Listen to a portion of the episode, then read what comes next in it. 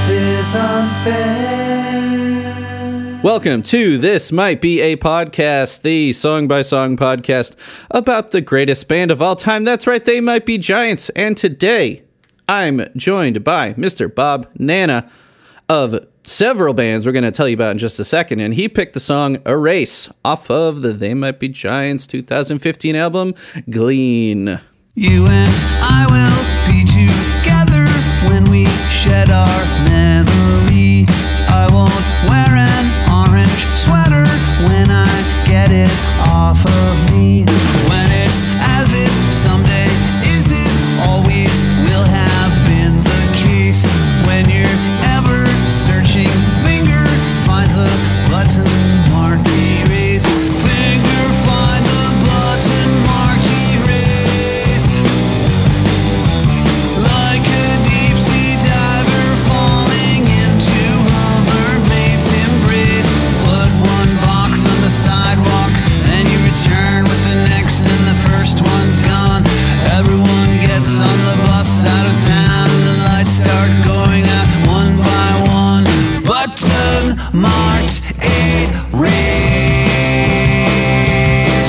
When darlings must be murdered, when your heartbreak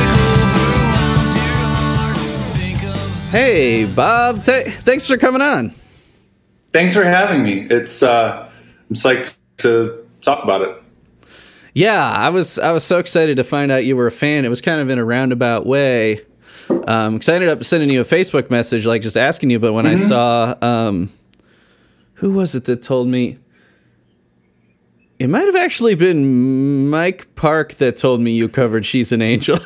I don't know, some, because he was on an episode, "Everything Right Is Wrong Again," and I keep just getting bounced around to other like people I grew up listening to and finding out that they're fans, and it's always kind of a surprise to me at first but They Might Be Giants are a band that kind of don't fit in a narrow category, so like I think they appeal to a lot of people, but it's not like, you know, like, let's say, like, I talked to, you know, if I was able to get, like, Ben Folds or something and be like, oh, of course he's a They Might Be Giants fan. It seems like, you know, there's a lot of overlap in fan base, yada, yada. But then other people I'm surprised by, like Franz Nicolai and some, like, Hutch Harris I talked to from the Thermals. Yeah. I'm like, it's amazing to find out that you were a fan. Yeah, a lot of people, I think, in the early punk rock scene almost had, like, when I first started listening to punk rock music, or just, I guess, just stuff that wasn't necessarily on the radio at the time, They Might Be Giants was one of those bands that stood out to me because they were very interesting, they were smart, they were kind of funny, and their videos, you know, on 120 minutes or whatever were weird but like super cool. So they had that like vibe, sort of like, maybe, I'm sorry, this cat is just in the way, she'll be back.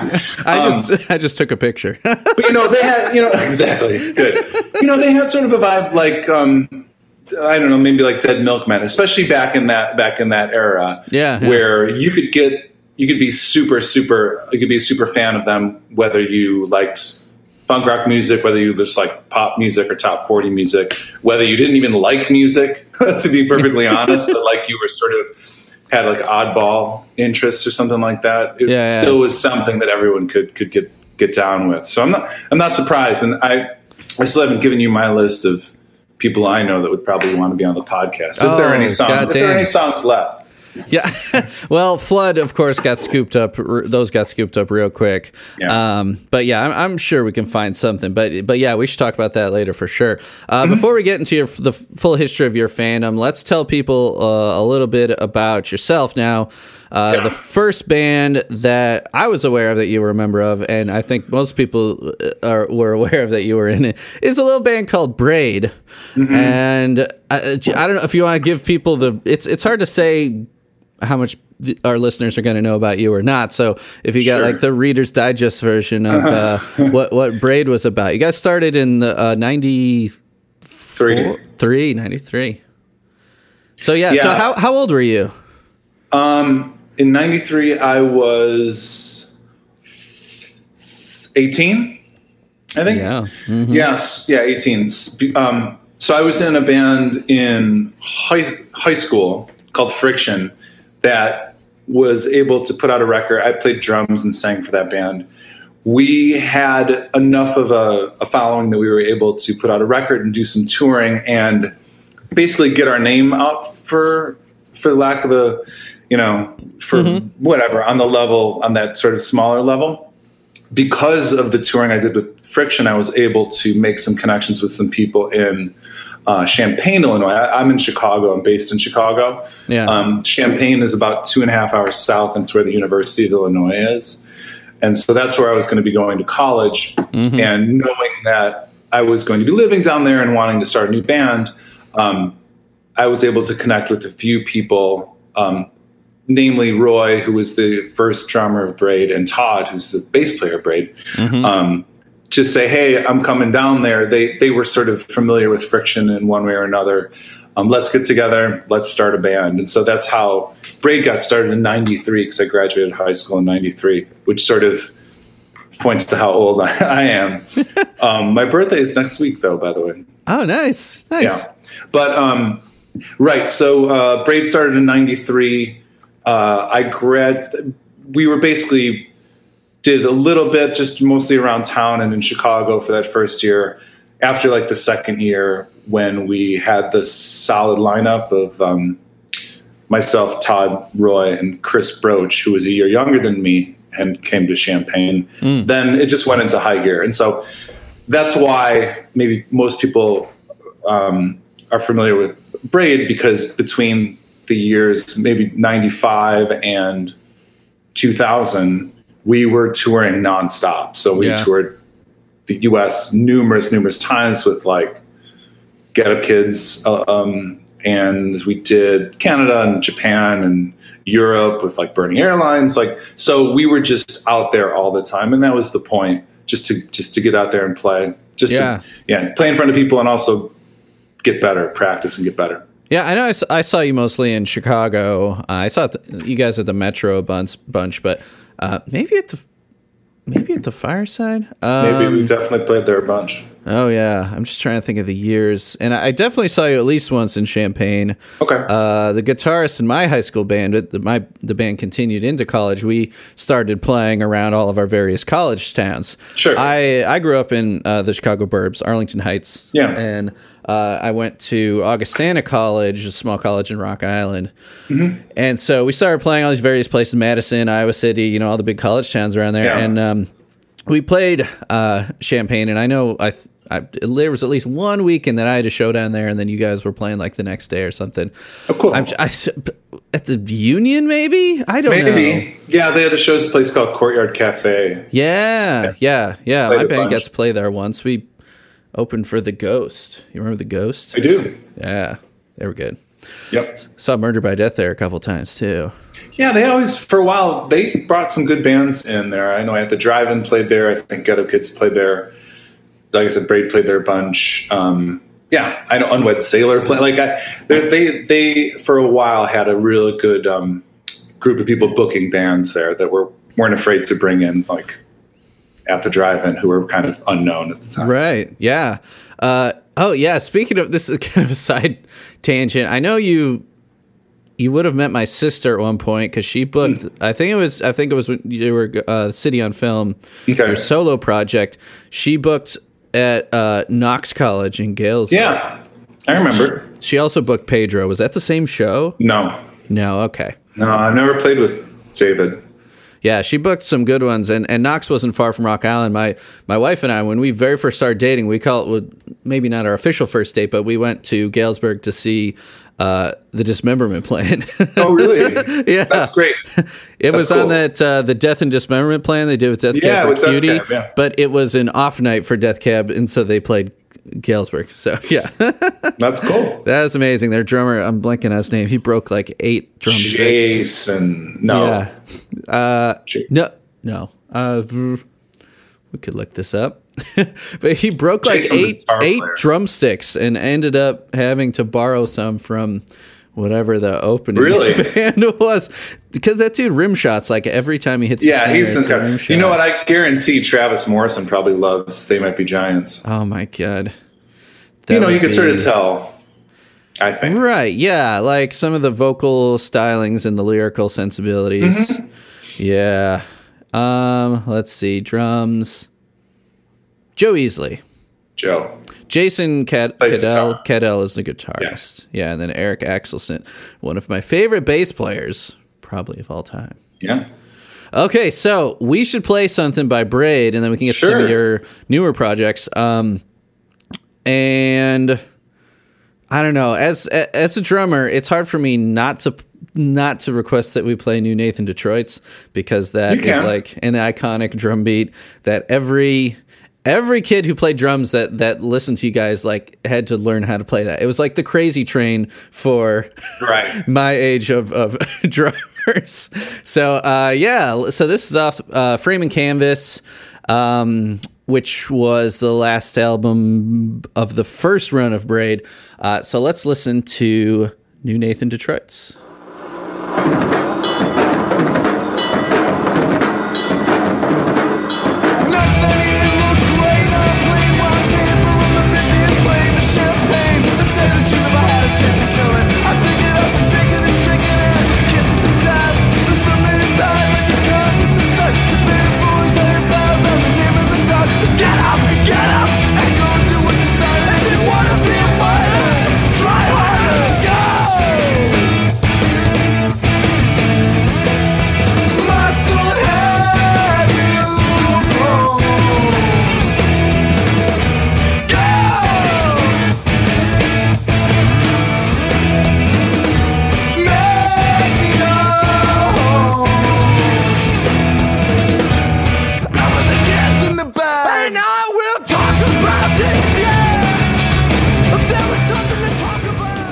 Something off of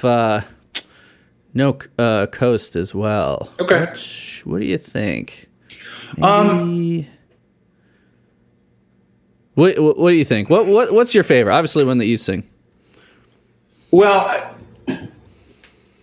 it's interesting because I'm thinking like, do I think we should play a song that works well with Erase?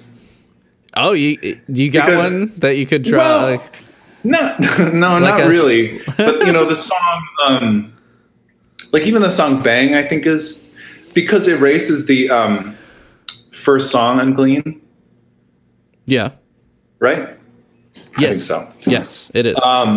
Then maybe "Bang" is the one to play because it has I don't know. There are some twists and turns. I mostly sing it. Chris sings some of it, but I think that would be the one. I love the back and forth stuff. I'm a fan of bands with multiple lead singers. So yeah, let's play "Bang," and this is off the Reunion LP 2014. Right.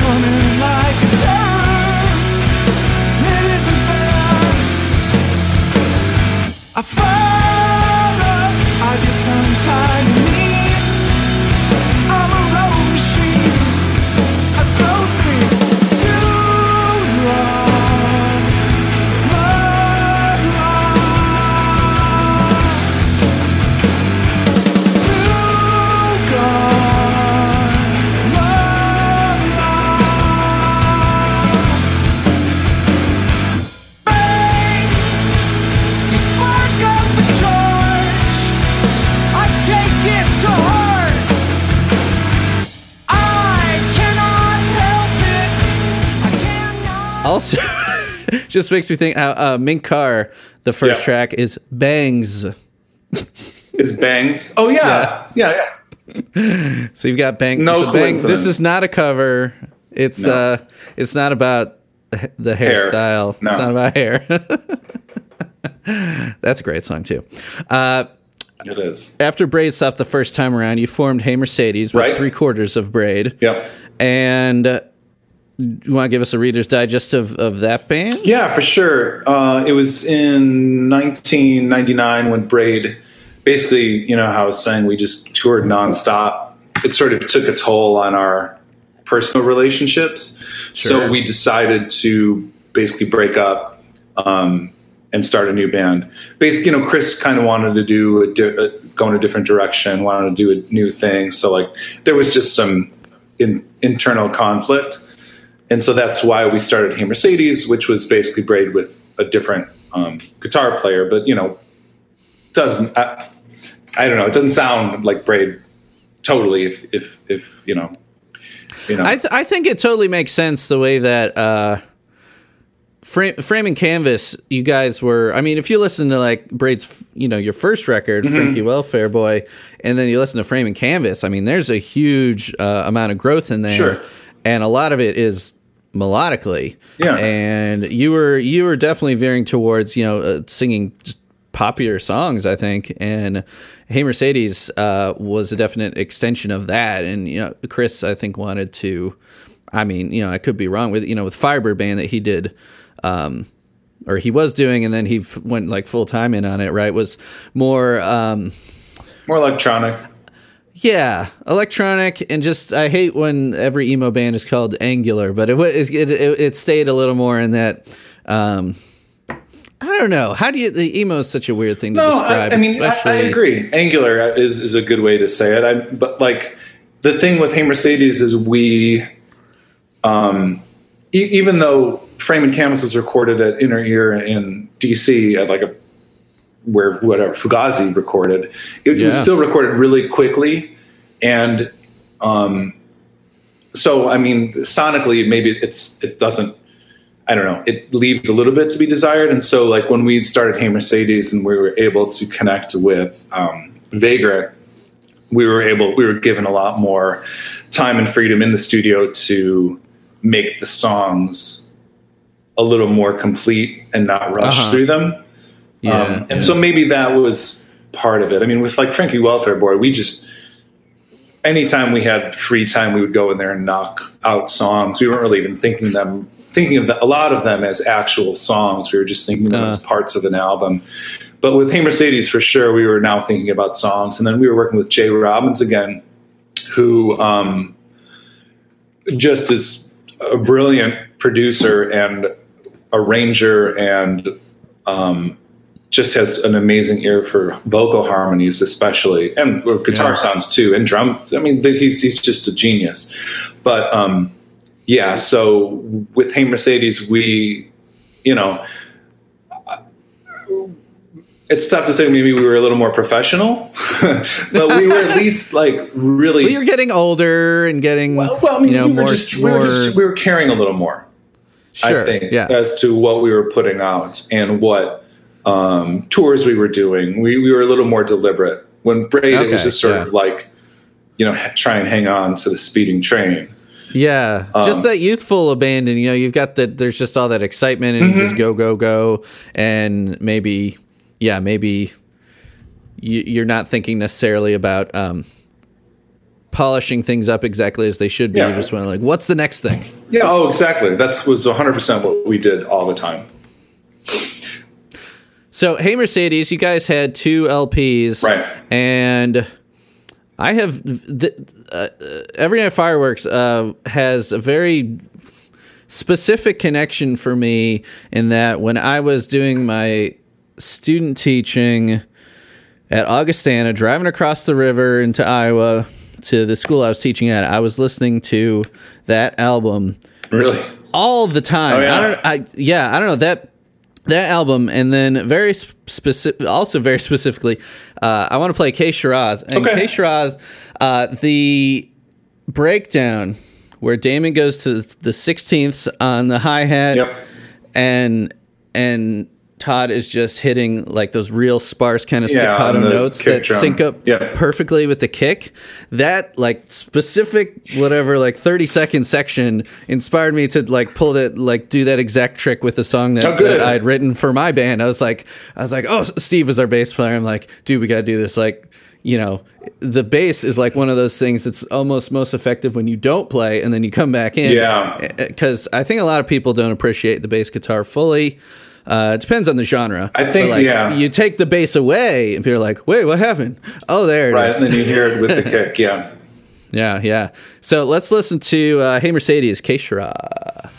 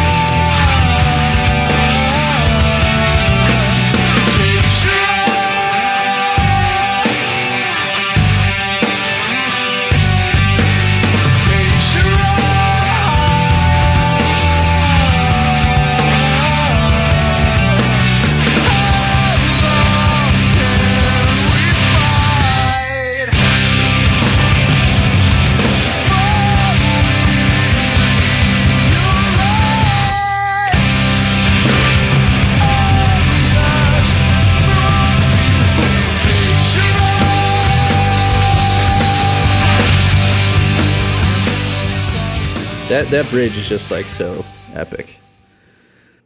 Thanks. I feel like we were definitely channeling Jimmy World, I think, at that point as well. You know what I mean? They sort of had done a lot of that stuff on Clarity. Yeah. And so Clarity's we were just amazing. It's so random, but these very little details, like when I started honing in on like production elements, the one little thing that I steal from Jimmy Eat World and do all the time is if there's a big snare fill, like just snare, like digga digga digga, they'll like overdub all these tracks of guitar muting where they just chicka chicka chicka. I know exactly. I started noticing that how much they did it. I'm like, oh my god, that's something. Amazing. Yeah, that's something that we were always super, super aware of. And thank God, Damon. It was so very specific with how he did fills. It wasn't just like random at all. Like we knew exactly the fill he was going to do at a certain time. So if we could play something along with it, we would do that. Yeah. Yeah, so he just had so many distinctive beats, very, very stylistically identifiable drummer. Like, I think if some new band came out and someone's like, listen to this band, and like didn't tell me who the drummer was, I feel like just listening to it and like listening to some of the beats and the style, I'd be like, is that Damon Atkinson? So good. Definitely a drumming idol for me when I was in college age, especially.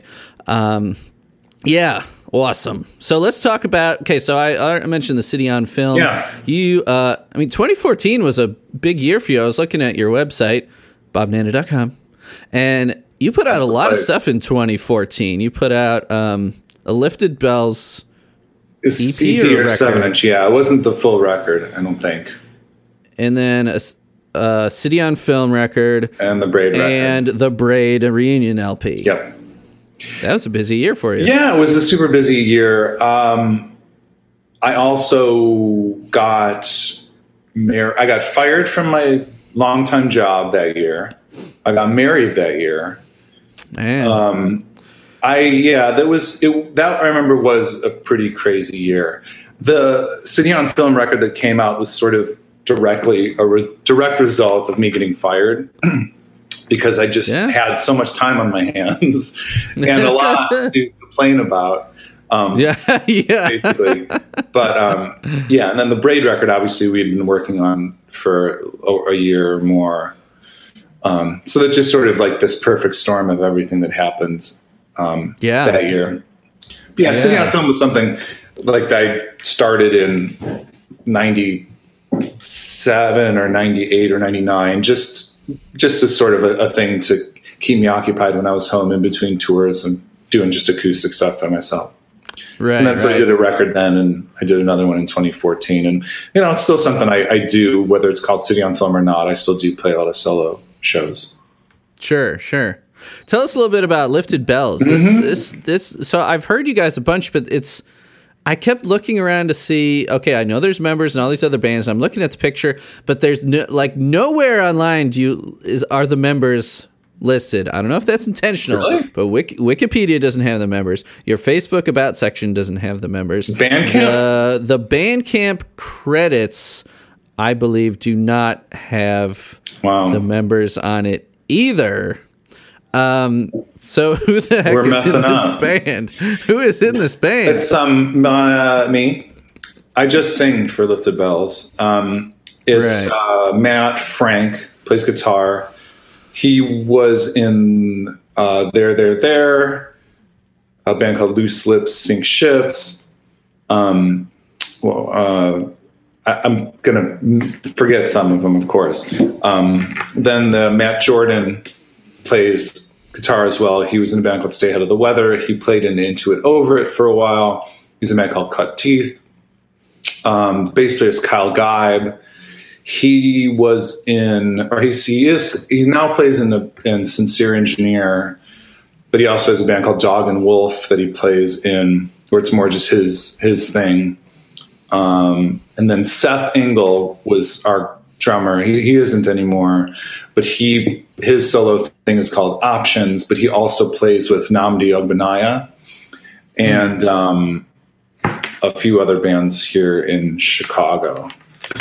So, yeah, I was looking on the Bandcamp to verify, and yes, it does not say who's in the band. Sorry about that. But I'm noticing that you guys recorded it at Russian Recording. I lived in Bloomington for a decade. Really?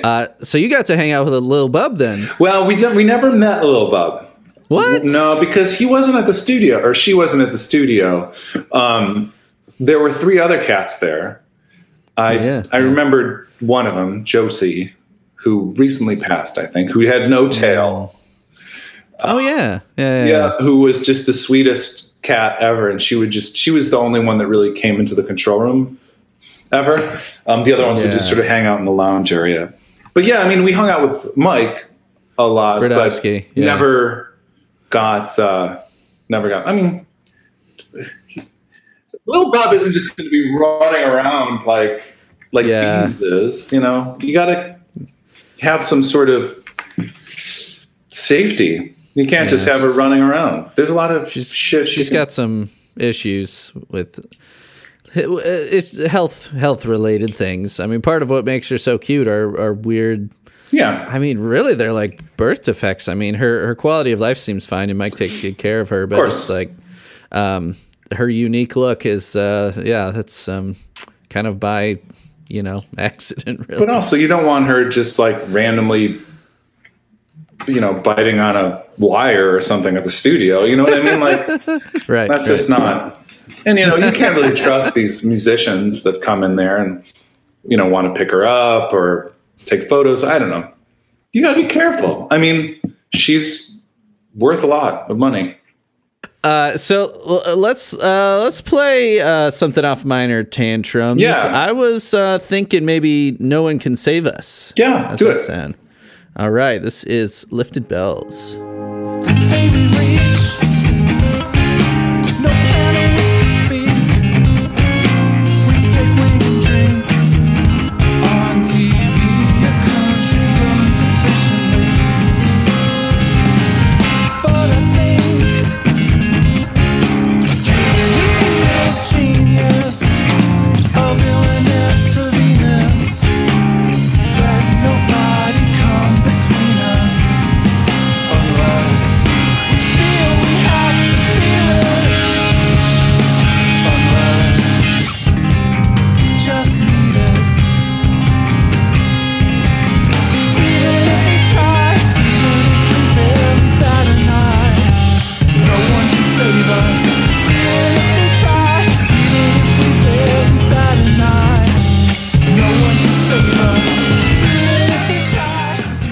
Okay, so Before we segue into They Might Be Giants stuff, any last things or new stuff going on you want to share with the people? I am starting a new band. Even Hey Mercedes did some recent shows. Braid hasn't done many recent shows, but we might still do some coming up. You know, all those things are sort of like evergreen, for lack of a better word. But sure. Lifted Bells is sort of taking a break now, so I've been starting a newer band playing music with Matt from Lifted Bells and my friend Dustin Currier, who was also in Cut Teeth, played in the Felix Culpa for a while. Oh. Yeah. I remember those guys. Yeah, so that's what I've been up to. Sweet. Recently. Yeah. So working towards a first record? Yeah. Haven't recorded yet. I mean, we've only really been playing for the past month and a half. But it's basically I have a ton of guitar parts, guitar ideas, lyric. I just have a backlog of stuff where I was just like, I can't wait around. I need to get this stuff out now. So, man, yeah, I wish I could crank out songs like that. And just doing this They Might Be Giants podcast, I'm just like, man, my output is so low. Nah. I don't know. Lyrically, I just make my wife write all our lyrics. Sure. For, Outdoor Velour and the other band I'm in, Doppelpopolis. All three of us have been frontmen, so all three of us write songs. So it's not fully on me for that. So that helps. Got it. Yeah. Our new EP is coming out tomorrow. Oh, nice. But we'll have already come out by the time this airs. Yes. Got it. Yeah, and by the way, my birthday went great because it's next week. So probably it was a lot of fun. Thank you for all of the gifts you sent. Yeah. Gifts with a T. Yeah. Not gifts. Gifts. Yeah, those you can't buy shit with gifts. No. Not yet. Let's get into it then. Sure. So, when do you have a recollection of when you first heard They Might Be Giants? Like, what was it that you first heard? What drew you to the band? It was definitely MTV. It was definitely 120 minutes. I think they might have even hosted 120 minutes for one show or something like that. That I remember, and they just had. I don't know. I was just immediately drawn to them because it was definitely Lincoln. It was definitely the album Lincoln. I think it was Anna Ng for sure. Might have been the first video I saw. Mm-hmm. Yeah, that just made me just be like, this is the weirdest, craziest shit I've ever heard, and it's amazing.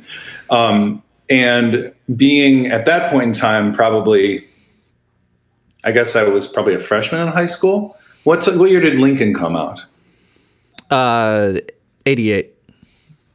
Okay, so yeah, I was before high school. So I was in grade school, but it was probably it was definitely around the time when I was getting into punk rock, or at least stuff that wasn't top 40, right? Or metal. I was kind of into metal at the time, but nice. Even being into metal, you would see this band and be like, this is really, really interesting stuff. It definitely wasn't commercial. It wasn't, something that everybody in the class is going to know and love. This is something that you can cherish for yourself, or maybe you and your group of friends. Mm-hmm. And so when I remember then going to high school, you immediately sort of zero in on the people that you think are going to know They Might Be Giants or Fugazi or Pixies or something like that. And then you can sit and talk with them about it. But I was definitely I bought the Lincoln cassette once I heard Anna Ng, and then I went back and listened to the first record. And got into that too. And then when Flood came out, I was already on board. Yeah. Okay. So you were a fan pre-Flood. So that's a little feather in your cap there, because I gotta have something. Yeah, I can't imagine seeing them pre-Flood. I got into them. Apollo 18 was the new album. Yeah. I didn't see them play until What was John Henry after Apollo 18? Yeah, because that was the first full band era. So okay. Apollo 18 was 92. John Henry was 94. Yeah, I think I saw them on the John Henry tour. It was the first time I saw them play. And they did a few songs by themselves, and then they had the full band with them. Mm, yeah. Cool. And Frank Black opened. Oh. It was at the Vic here. I can figure out what date that was. Anyway. Oh. Anyway. If you want to, yeah, the wiki. I don't know if you've ever been to TMBW. Oh, do they have all the shows listed? Yeah, Mike Park actually helped me fill in a date that wasn't on there from like 88. He's like, oh, there was the show in wherever, California. And we added it to the I know a guy at the wiki, and he added it to the dates. Amazing. Yeah. I'm looking right now. Between 89 and 95, I kept track of every single show I went to. Oh, wow. But the problem is here, I'm just kind of looking at the I scanned. This was like, I literally did this on a typewriter. You know what I mean? Or whatever. So I scanned it. Nice. So I can't search. So this is 94 or 95? Was it in Chicago? Yeah. It was at the Vic. Well, I don't know if that's what I'm guessing when it was. But the this list I have is between 89 and 95. So okay, they played the Vic on November 7th and November 8th of 1994. Oh yeah, November 8th.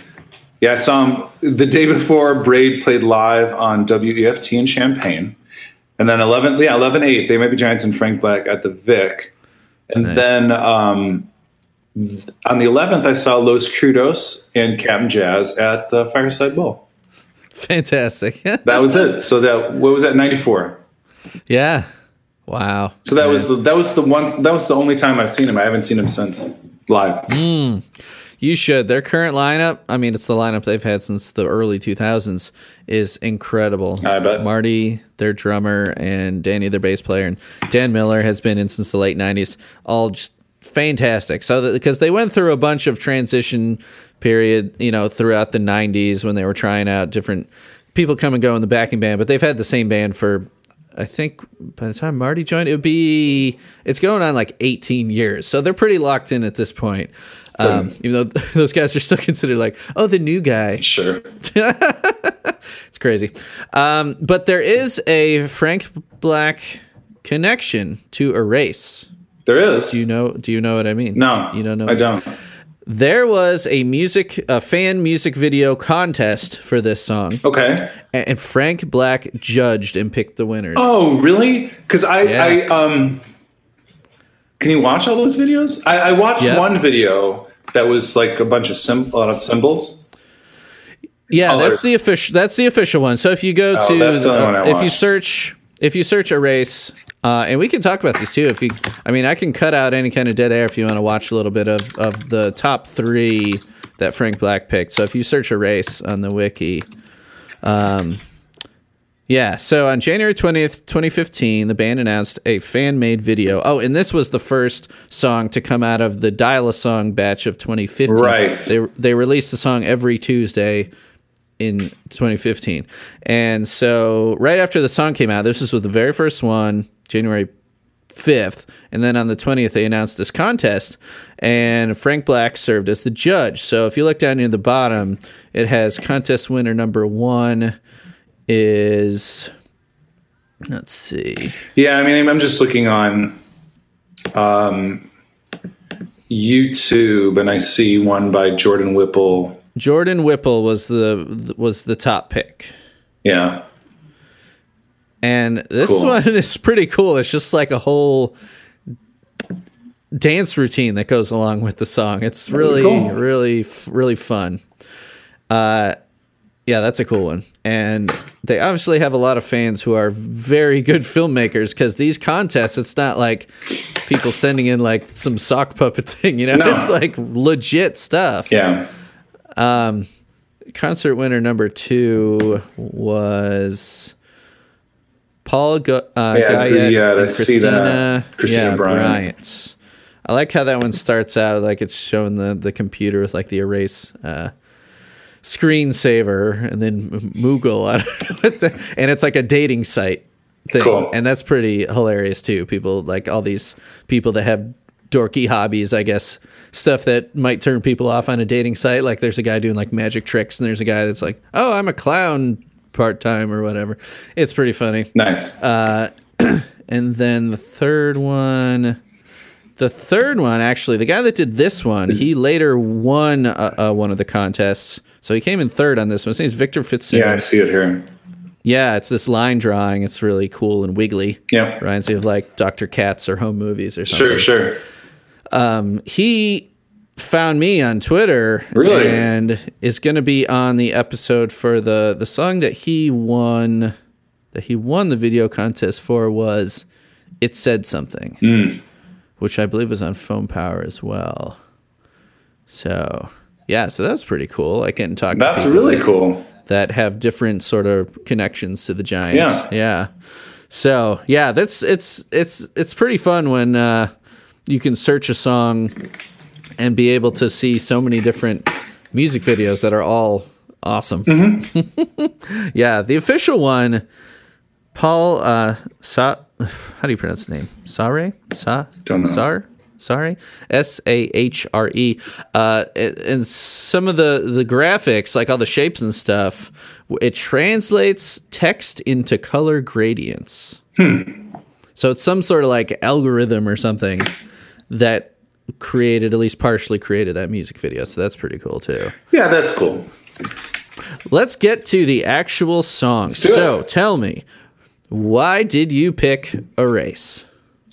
Well, I also do a podcast where I pick 5 songs that came out within the previous week, and just sort of highlight them, talk about them, whatever, make people aware of them. It's a new music podcast. Yeah. And it's an easy way for me to then keep up with new music. And so every Friday when there are a bunch of new releases, I'll look at the list of new releases and listen to, if there's something I know I will listen, or like I've heard of, I'll listen to most of the record. So when it's happened since I've been doing this, that like, what's the show called? It's on the Downright pod. It's on Get Downright podcast. Okay. So when the new They Might Be Giants record comes out, I'll always listen to it. A good friend of mine, his name's Brian Shortall. He's an actor now in LA. He and I in high school were pretty much best friends, and we're super fans basically of They Might Be Giants. Mm-hmm. So he hit me up, specifically about the song Erase when it came out, a few years ago. And he's in LA. I don't talk to him as much, just to be like, you need to hear this song. It's like one of their best songs, honestly. And he's not one for hyperbole, especially when we've got, we've been there for so long, enjoying all their music. So I did listen to it. And I remember very specifically listening to it in the car. And when I'm going to explain happens, it's like definitely something like it's something that I remember. I always remember when I listen to a song for the first time, and then when it's over, I'll say something out loud like, oh my God, that was amazing. Or like, I'm just like, well, that was incredible. Because so often, because I'm listening to so much new music every week, a lot of it just is like, it's fine, but it's just like weirdly fleeting, ethereal stuff that like, there's not a ton to grab onto. Sometimes it's like lyrics I either can't relate to or can't understand, or music that just isn't very exciting for me.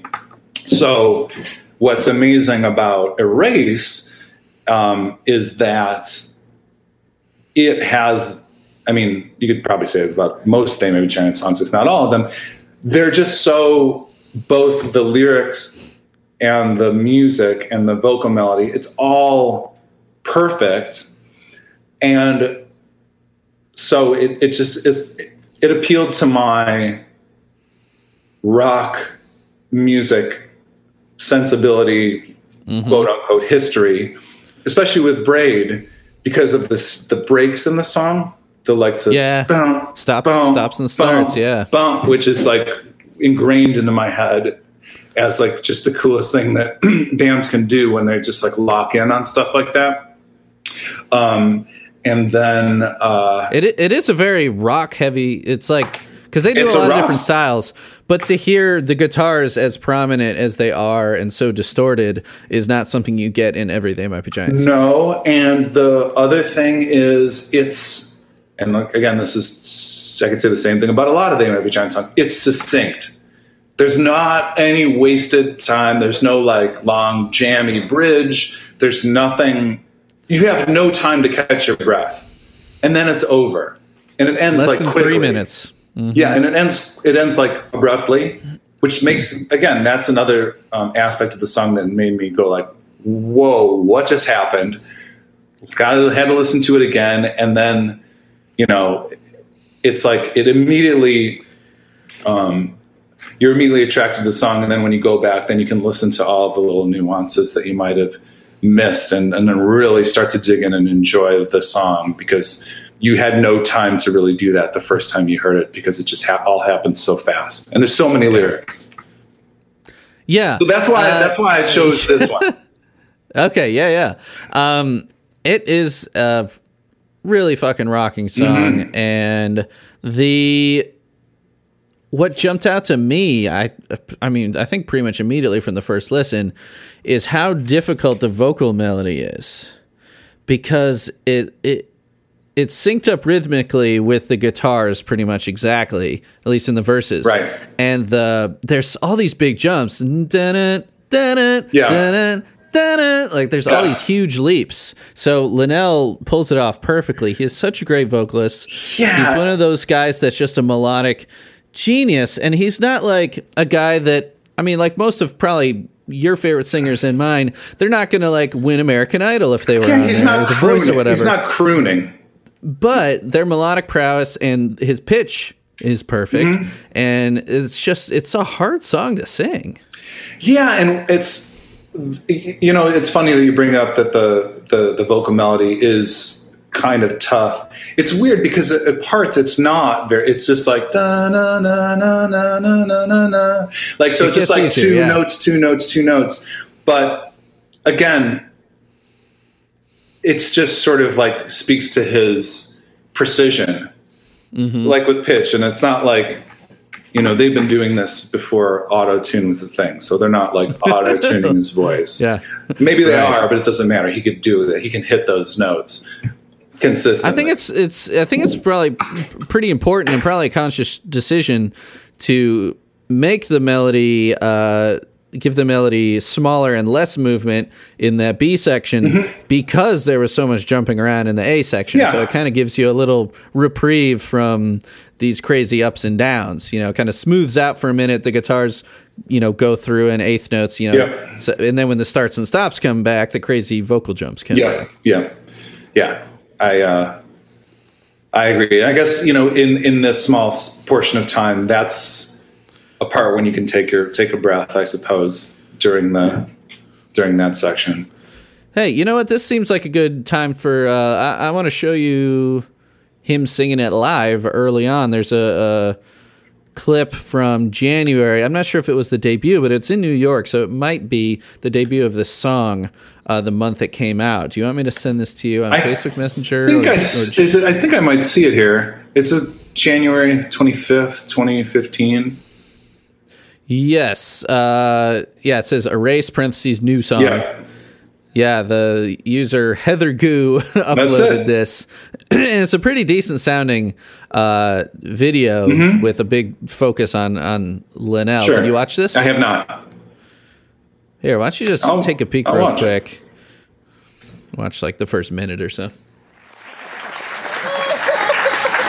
is her show. All right then. Well, so we've got a bunch of brand new songs that we're going to be performing tonight. Brand new songs, ladies and gentlemen, from our brand new dial-a-song service. You ready for this, John? Yes. This song is called Erase.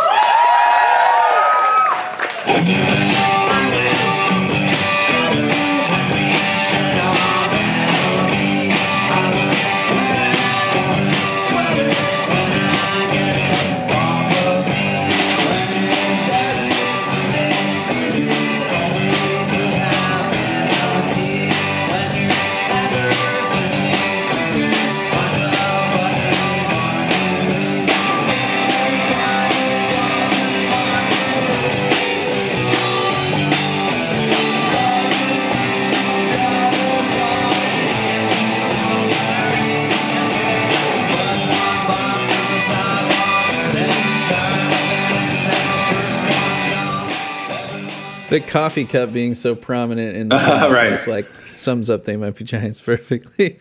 And he's always got that. Always. I just saw them a year ago, and he's always got coffee. Yeah. It makes me nervous. That's right on the side of the keyboard. Well, it's literally on the keyboard, like on the little, like right next to the keys. But he's got a real sturdy table. Well, maybe there's a little holder, like a cup holder, because it looks like it's straight up. Yeah, but I, you know, he hopefully he tours with a backup keyboard just in case. But yeah, you never see beer bottles out on the stage with these guys. I don't think any of the members. There's a lot of coffee around though. Yeah, might say something about their longevity. Yeah, they're caffeinated, not drunk.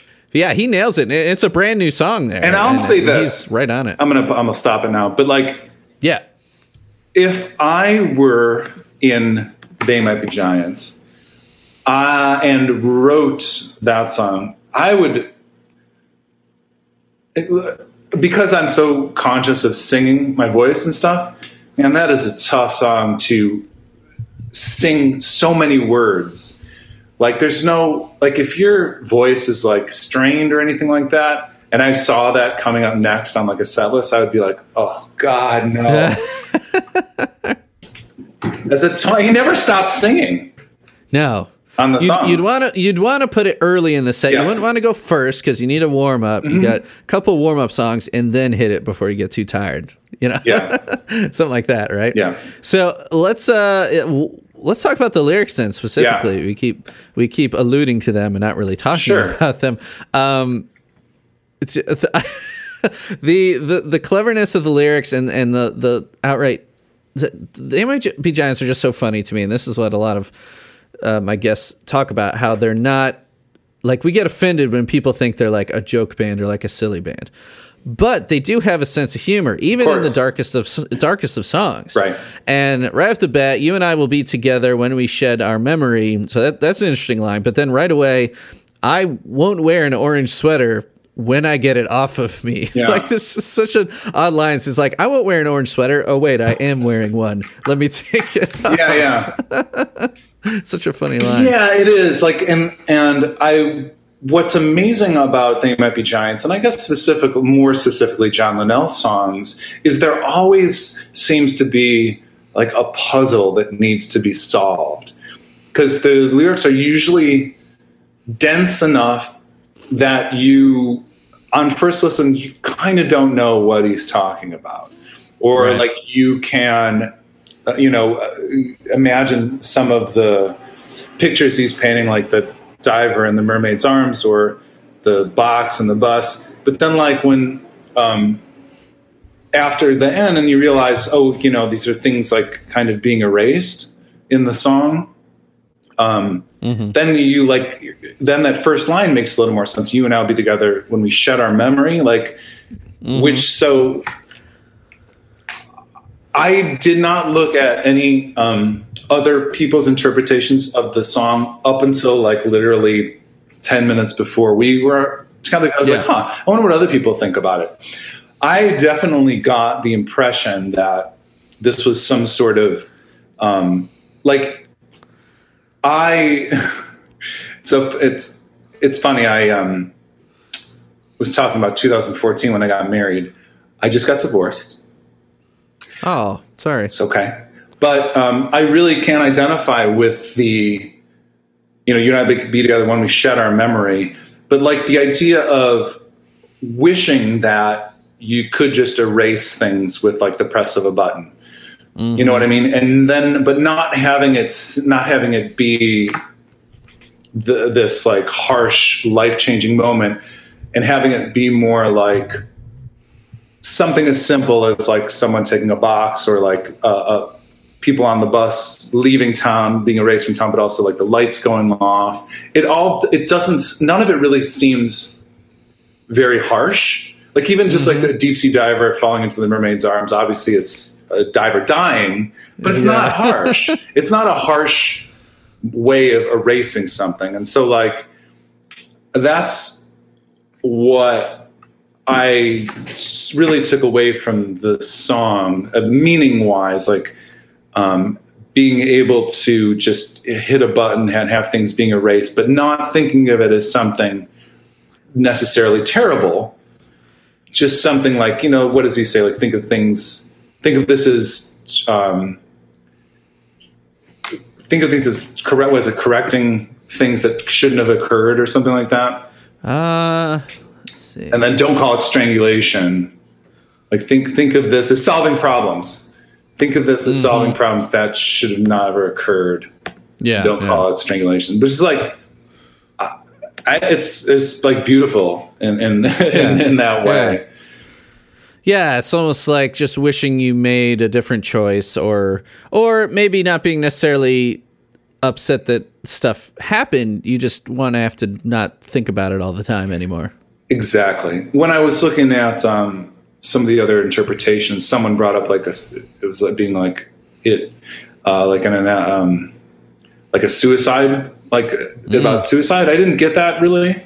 I definitely see it as more of like a relationship that has ended. But I mean, there's definitely allusions to like killing, you know, like murdering and mercy killing and stuff. But it gets darker towards the end. Yeah. Yeah. Button marked erase when darlings must be murdered. Right. When your heartbreak overrides the very thing you cannot face. The skeletons that won't stay down. The mercy kill that can't be drowned. Yeah. I mean, and it's such a poppy song. That's just the genius of it. Yeah, exactly. And then I'd like to think that the next part, where he starts just singing certain words of the verses, is I'd like to think it's intentional, that he's intentionally erasing some of the words of the song. Yeah. Yeah. Oh, definitely. Box, sidewalk. Yeah, I mean, that when you start realizing that that's what's happening, you're just like, well, they just brought it to another level here.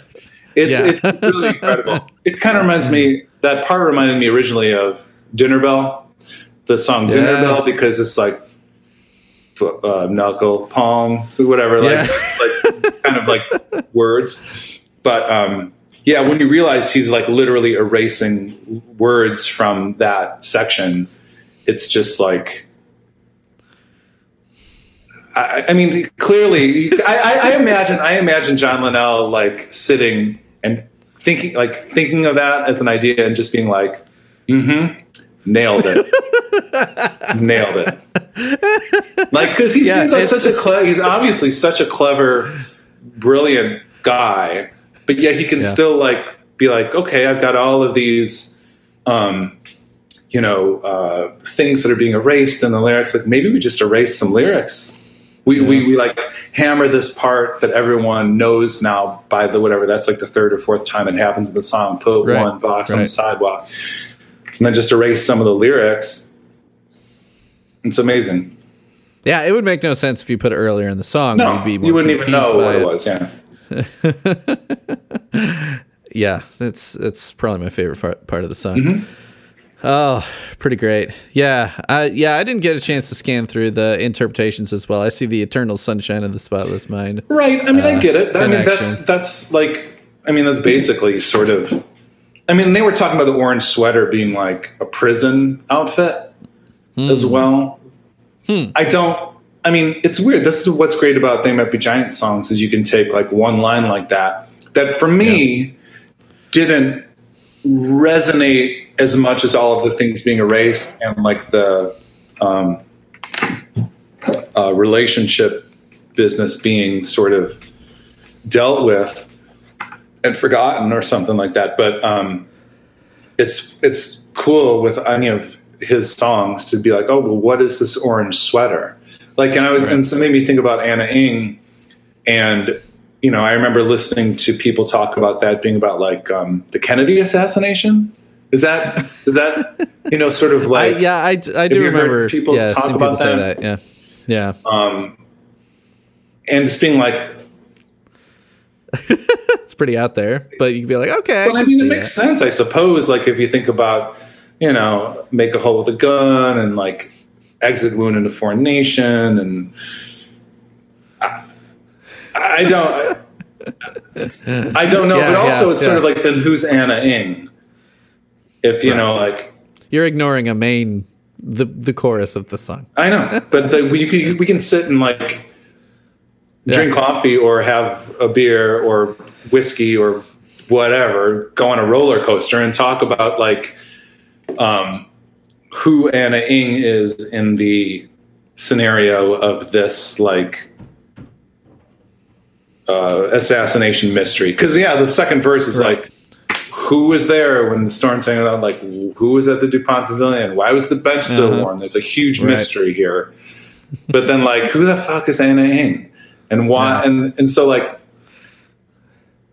all this, like the chorus makes it seem like it's a love song, but it's clearly not. Yeah, that's a pretty special episode. I think that ended up at number 5 or 6 on this podcast because my friend Patrick is on that, and he is the guy that is single-handedly, other than me seeing them on Tiny Toons previously, he's the guy that really got me into They Might Be Giants. He's still living in Chicago. So let's see, did we wrap up the lyrical section at least about talking, we get to all the lyrical things? I think we pretty well covered it. Yeah, I think so. I mean, again, it's just when I first heard the song and you hear the lyrics, it's immediately like, I mean, this might sound negative, but it's not surprising in any way. Like when I love the song, but like I knew when it started, you know, it's just like, oh, this is obviously going to be like John Linnell being John Linnell and They Might Be Giants, like, you know, nailing this 2-minute song. And I get, but what I'm saying is it's sort of like perfectly encapsulates what they do best. Or like what I think they do, but what I'm so drawn to about them. Yeah, I mean, there's definitely a reason that it was the first song of 52 songs. It was the first one they released that year, and then became the first track on Glean. So obviously, they think it's a pretty good song themselves. Yeah. Okay. Yeah, they recognize that definitely. Oh, yeah, definitely a showcase for the guitarists as well. And the recording, according to the credits tab, there's no keyboard on it. Didn't it kind of look like in the video that Linnell was playing something? I mean, you couldn't see his hands. I saw that. He was. Yes. It seemed like he was. What else is he doing? Checking his email? I mean, yeah, well, singing. I mean, but maybe because on the credits, it just has him listed as lead vocal, and then he does his own backing vocal. Oh wait, hold on a second. I'm missing it. It's right there. Keyboard. There's keyboards, but it's definitely one of those where, in the bridge you can hear it a little bit, but it's one that the keyboard's not the focus. Yeah, so it's really a guitar. It's kind of cool to hear because they'll have songs where you'll come across that songs that I don't even realize one of the Johns isn't even on. Yeah. Like you'll go to one that's like a keyboard heavy song and you'll click over and to the credits and be like, oh, the guitar's Dan Miller. And wait, where's Flansburgh? Oh, he's not on that track. Yeah. That's a weird thing. But they're such a well-oiled unit and, you know, such great friends and collaborators that happens all the time, I bet. Yeah, I don't think there's any ego in there. Like, this song only needs one guitar part. Dan's gonna play it. And I'm sure John Flansburgh is cool with that. Yeah, the one thing that I still kind of question sometimes is how they harmonize themselves. Like to me, it seems like if Flansburgh, like the different, you know, timbres of their voices, I like when they harmonize together, but typically they'll harmonize. If it's just like a tight harmony outlining the melody, they'll just do it themselves. If it's a back and forth thing, they'll both get on there. Yeah. But they'll typically harmonize themselves. I don't know if you noticed that, because that happens in this song as well. Yeah, it might be... it seems like at least John Linnell, very, very meticulous about all of that stuff. So it just needs to sound like one cohesive unit. He's the one that wrote the vocal harmony. So he's the one that can execute it best, right, and probably most efficiently. And then it just will sound the best as well. But yeah, I mean, that makes me think, it just points to their like meticulousness of execution, whether it's in writing the melody or recording the song. Mm-hmm. Right. Yeah. Here's what's best for the song. Mm-hmm. The person who does it is not the most important thing. It's what's going to end up sounding the best on the record. Right. Yeah. Okay. So let's see. Should we move on to the small covers section of the episode? Yes. Are you ready for an 8-bit cover of Erase? Sure. And it sounds like this guy did the entire Glean album. It's called Glean Chipped. Oh, man. Yeah. Oh, I see here. Wow. Max Dembski. And the song was only 6 months old when he did this. So, yeah. All right, here we go. I'm going to play it now. Check it out.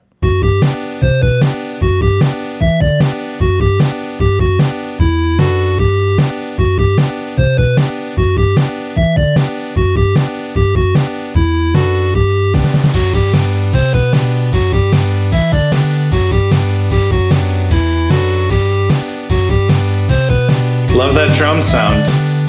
Yeah.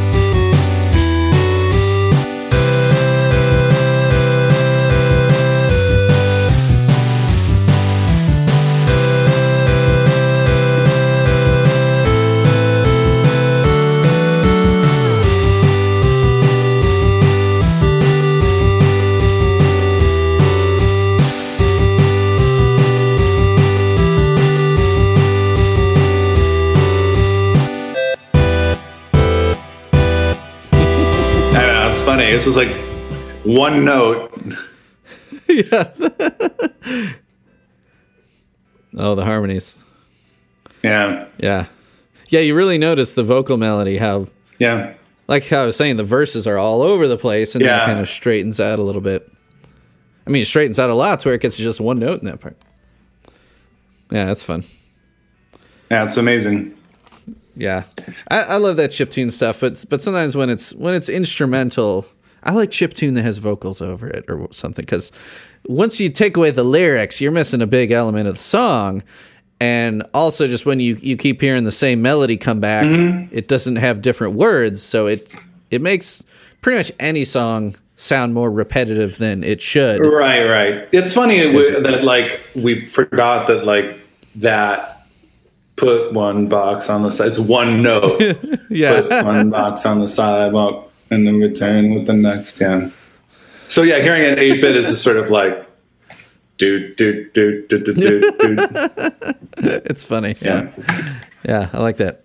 And then this next one. So that is the only proper cover. Mm. But I found this very interesting. Cover? Yes, I found this very interesting thing on SoundCloud. Let me pop this over to you.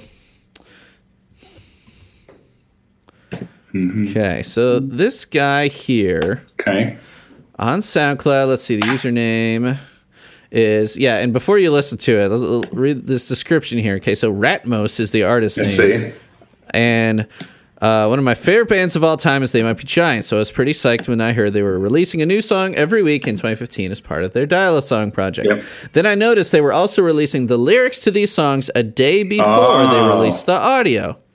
This gave me an idea. What if I took the lyrics and tried to write my own version of the song based solely on the words? Yeah, and he did like a ton of these. I'm not sure if he did all of them, but so what he's doing is he has the lyrics, but I mean, I'm sure, like, if the song came out the next day, but he was, like, intentionally not listening to the song, writing his own song around John Linnell's lyric here. So That's fun. Go ahead and listen to that, because there's some parts where he almost nails it. You can tell he's listened to a lot of They Might Be Giants. Yeah.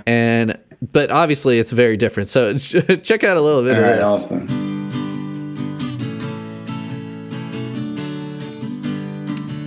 You and I will be together. When we shed our memory, I won't wear an orange sweater when I get it off of me. Oh, man. Someday is it? Always will have been the case. When your ever-searching finger finds the button marked erase. Yeah, I mean, there's like... She sort of nailed this part, at least. Yeah, like he straightens out the melody. So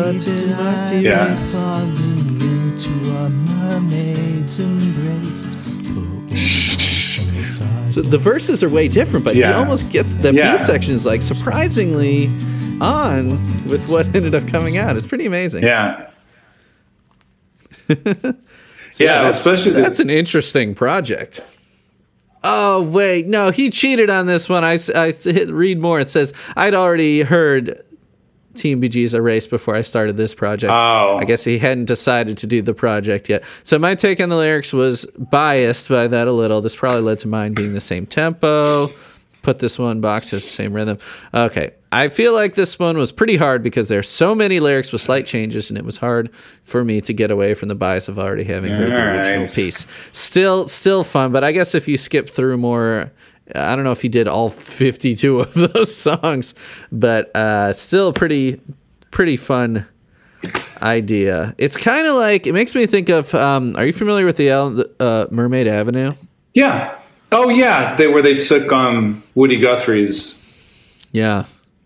So just getting a sheet of lyrics, especially lyrics of someone you really like and admire, and then being like, I don't know what this was supposed to sound like. I'm going to make my own song and just use those lyrics, man. It's so it's kind of like that. It's an interesting idea. I've never done such a thing, but it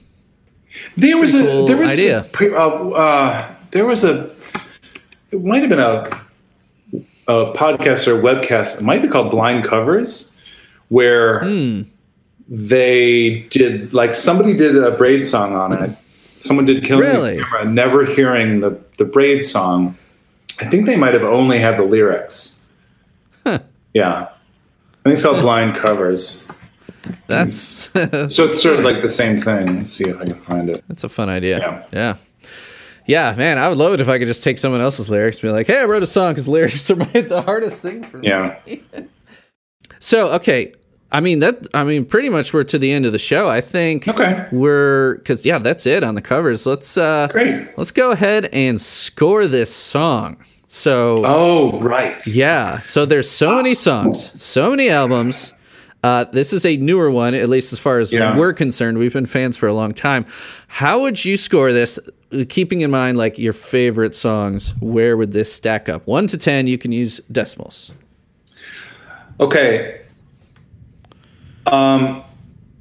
Because it hit me in a way that I find special and doesn't happen that often, I need to think about what other They Might Be Giant songs hit me in that particular way, like Anna Ng or Don't Let's Start or She's an Angel or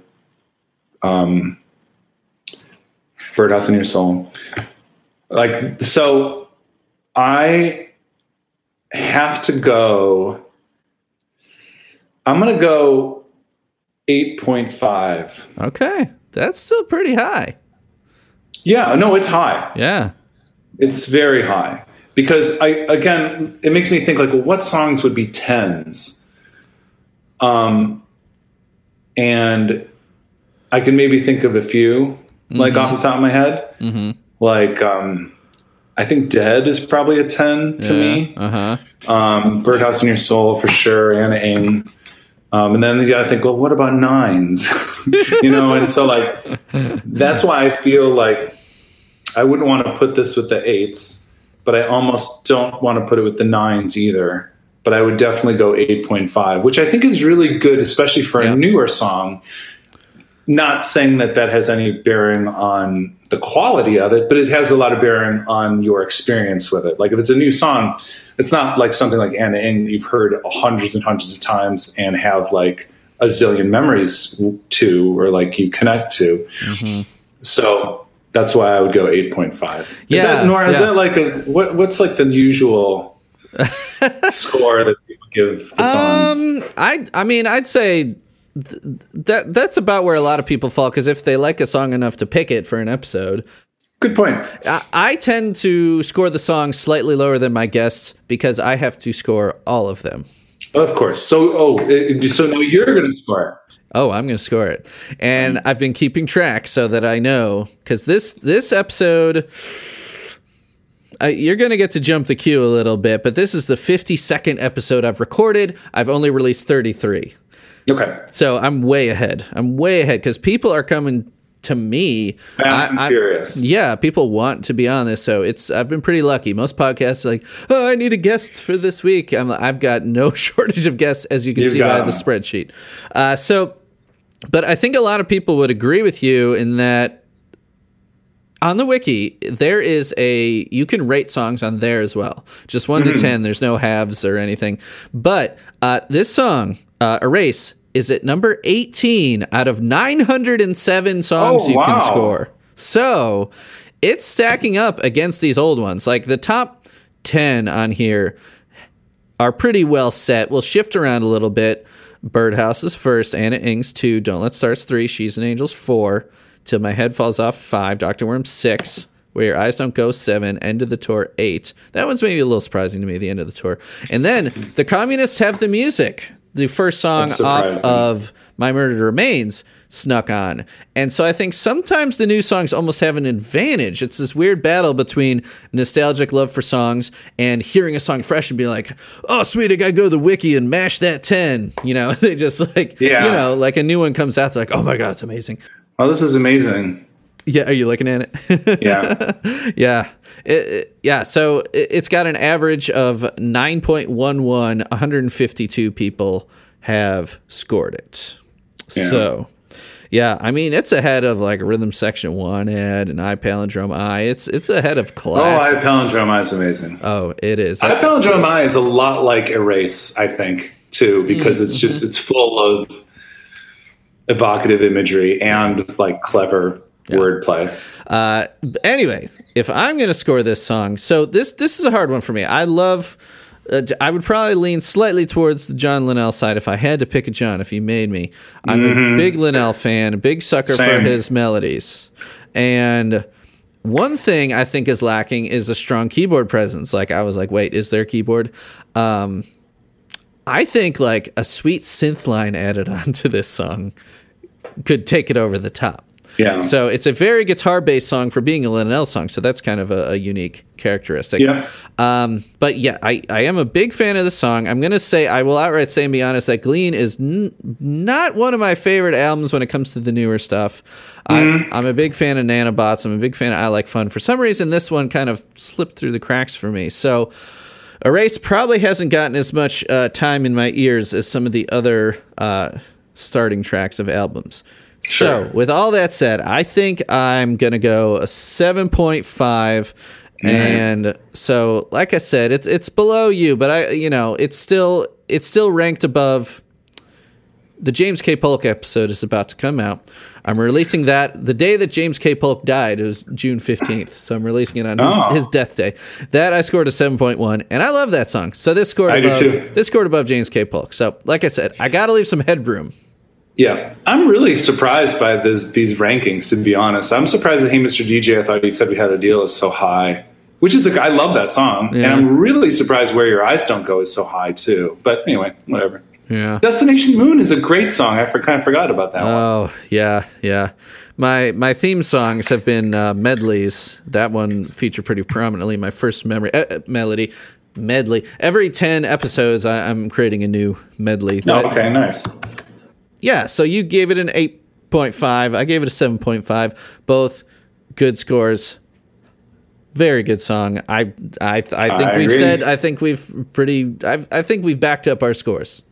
Good. Yeah. Thanks so much for being on. That was it's super fun. Thanks for giving me so much time too. This was it's a longer episode. Well, you know, hopefully it's interesting to listen to. But thank you. I mean, I feel like I could talk about, you know, the song for a lot longer. I feel like I could talk about a ton of other They Might Be Giant songs. Like, so the idea of a podcast that's specifically about a specific They Might Be Giant song is really great because you could really deep dive into all of them, and it's really cool. Thanks for asking me to be a part. Of course. So we're going to see you for Nothing's Going to Change My Clothes. We'll do that at some point down the line. That'll be a fun one. So we got you on a newer song. We'll get you on a classic song. Yeah, it'll be great. Yeah. My listeners definitely don't mind long episodes, but there have been times. Okay, good. Awesome. I'm going to listen to more. I just subscribed now. I kind of purposely didn't listen to it. I just wanted to make sure I didn't have too much of a, you know, I'm like the guy who tries to cover a race before hearing a song. Sure. But now I'm going to go back and listen to some of these. Okay. Yeah. Thanks again for being on, and we'll see you for Nothing's Going to Change My Clothes a little down the line. Yep. Absolutely. All right. See you later, Bob. All right. Bye, Greg. Please join us on Twitter at This Might Be a Pod, Facebook.com/This Might Be a Podcast. Email me, thismightbeapod@gmail.com, and you can leave voicemails at 224-801-2930. If you really like what you're hearing and you want to support the pod, please visit us at patreon.com/This Might Be a Podcast to donate and get some exclusive content and some merch. Thanks again for listening, everybody. Box, sidewalk, and return next. First one gone, everyone on.